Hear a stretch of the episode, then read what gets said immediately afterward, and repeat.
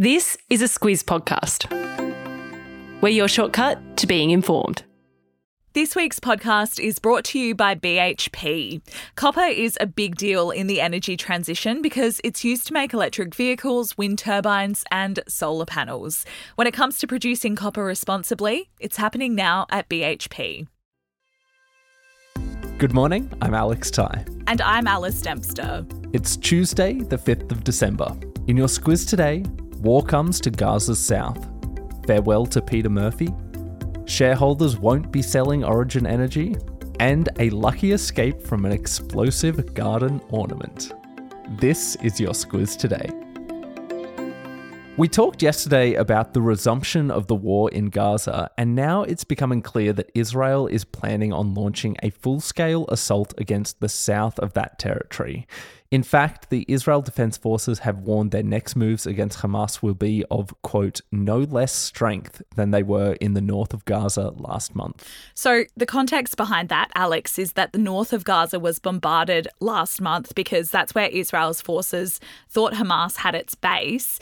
And to prepare for that, Israel had ordered Palestinians to evacuate to the south of the Gaza Strip. Now, though, the Israeli army is directing evacuations from parts of the south to what they've called safer areas. And one area that they say is safer is the southern city of Rafah. You might remember that's where the border crossing to Egypt is.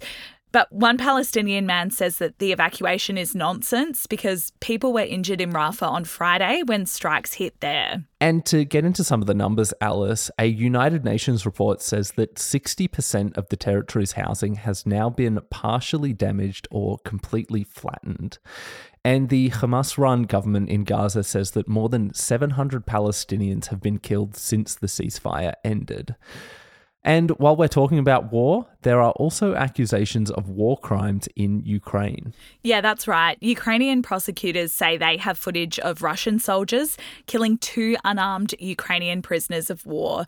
They've called that a gross violation of the laws of warfare. The Ukrainian President Volodymyr Zelensky also says that Russian shelling is intensifying in the east of the country, and the southern port city of Kherson is being hit particularly hard. A couple of related diplomatic visits are also happening this week. One of those is that the newly minted UK Foreign Secretary, David Cameron, is headed for Washington, D.C. He'll talk about support for Ukraine with the US Secretary of State, Antony Blinken, while he's there. Also on the move this week is the president of Belarus, Alexander Lukashenko, who is one of Russia's key allies, and he is in China this week for talks with President Xi Jinping. Federal Labor MP Peta Murphy has died of breast cancer after a long illness. She was 50 years old and her death was confirmed yesterday by Prime Minister Anthony Albanese. And just in case any squizzers haven't heard of her, why don't you tell us about her, Alice? So, Peta was the member for Dunkley. That's a seat located on Melbourne's Mornington Peninsula. And she was first elected in 2019 after her first run ended in defeat in 2016. It's an area that had a Liberal MP since 1996. During her relatively short time in the federal parliament, though, Peta did make an impact, and particularly in the area of gambling reform. She was considered a bit of a powerhouse, so it was a shock when Albanese confirmed that news yesterday. She was originally diagnosed with breast cancer in 2011, and just as she was getting ready to be sworn in as an MP in 2019, she confirmed that the cancer was back. Yesterday, in his announcement, Albanese highlighted Peta Murphy's strength, noting that she travelled to Canberra just last week for a breast cancer event and said that his government was broken-hearted. And on Instagram, her family said she died the way she lived, with dignity and strength and a touch of sarcasm to boot. Alice, energy nerds and business fans will know that for the past year, Origin Energy has been facing a takeover bid from a consortium of Canadian and American investors. Yesterday, that bid was put to Origin shareholders and they voted it down. Yeah, that happened at a shareholder meeting in Sydney yesterday. And just to explain it a little bit, the takeover bid needed 75% of voting shareholders to agree to it it fell short of that, with only 66.97 voting in favour. The main spoiler was Australian Super, which is a superannuation firm that has a 17% stake in Origin. They voted against the bid, and that made it really hard for the overseas consortium to succeed. And let's go one step further back, Alice, and talk about the competing narratives as to why the Canadians and Americans were bidding for Origin Energy in the first place. They say they were going to put 20 to 30 billion into speeding up Origin's transition to renewables. But the former Prime Minister Paul Keating described it as a get rich quick scheme by a quote, profiteering private equity fund. Now that bid has been defeated, it remains to be seen whether they'll pack it up or have another go. If you're a sports lover, spare a thought for the Commonwealth Games, which were, of course, rejected from Victoria earlier this year. And yesterday, Alice, we heard the news that the Gold Coast will no longer be bidding to be the replacement host for those 2026 Games. Yeah, the Gold Coast was where the 2018 Games were held, and its Mayor Tom Tate was all in on a bid for the 2026 Games. But Queensland and the federal government had made it clear that they weren't going to stump up the cash required to make it work work. So Tate admitted defeat yesterday. The chief executive of the Games in Australia is a man named Craig Phillips, and he thanked Tate for his efforts.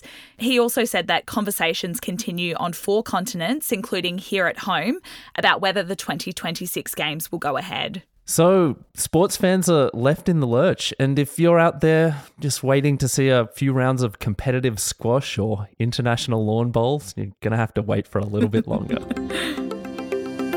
Alice, we simply need to mention the Welsh couple who found out last week that they'd been living with a hundred year old live bomb in their garden. Yeah, this is an early contender for my favourite story of the week, Alex.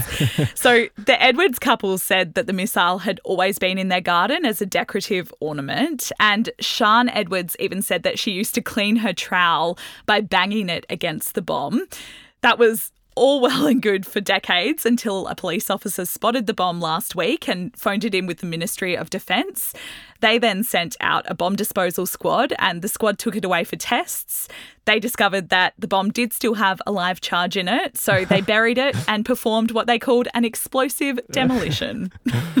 the Edwards were shocked about this turn of events, of course, but then they also got a little bit sentimental about their former garden ornament. Jeffrey Edwards said the bomb was an old friend I'm so sorry that the poor old thing was blown to pieces. Spare a thought for it. Better it than you, Jeffrey. Squiz the day, and Alice, just first up, a little bit of housekeeping. Squizzes might have noticed that there's an episode of Shortcuts in the Squiz Today feed this morning. That is because we're putting Squiz Today and Shortcuts into the one feed. They are companion podcasts when it comes to unpacking the news, so it makes sense for us to put them together so it is easier for you to find. From now on, you can get your shortcuts, the backstories to the big news stories, right here in this very feed. And for this week's episode, we've got a look back at the economic twists and turns of 2023 and a look forward at what we can expect in 2024. Yeah, and that is excellent timing to have a listen today because the Reserve Bank is due to announce its final rates decision of the year at 2:30 p.m. this afternoon. So good one, Alex. And that is it for us. Thank you so much for listening, and we'll be back again tomorrow.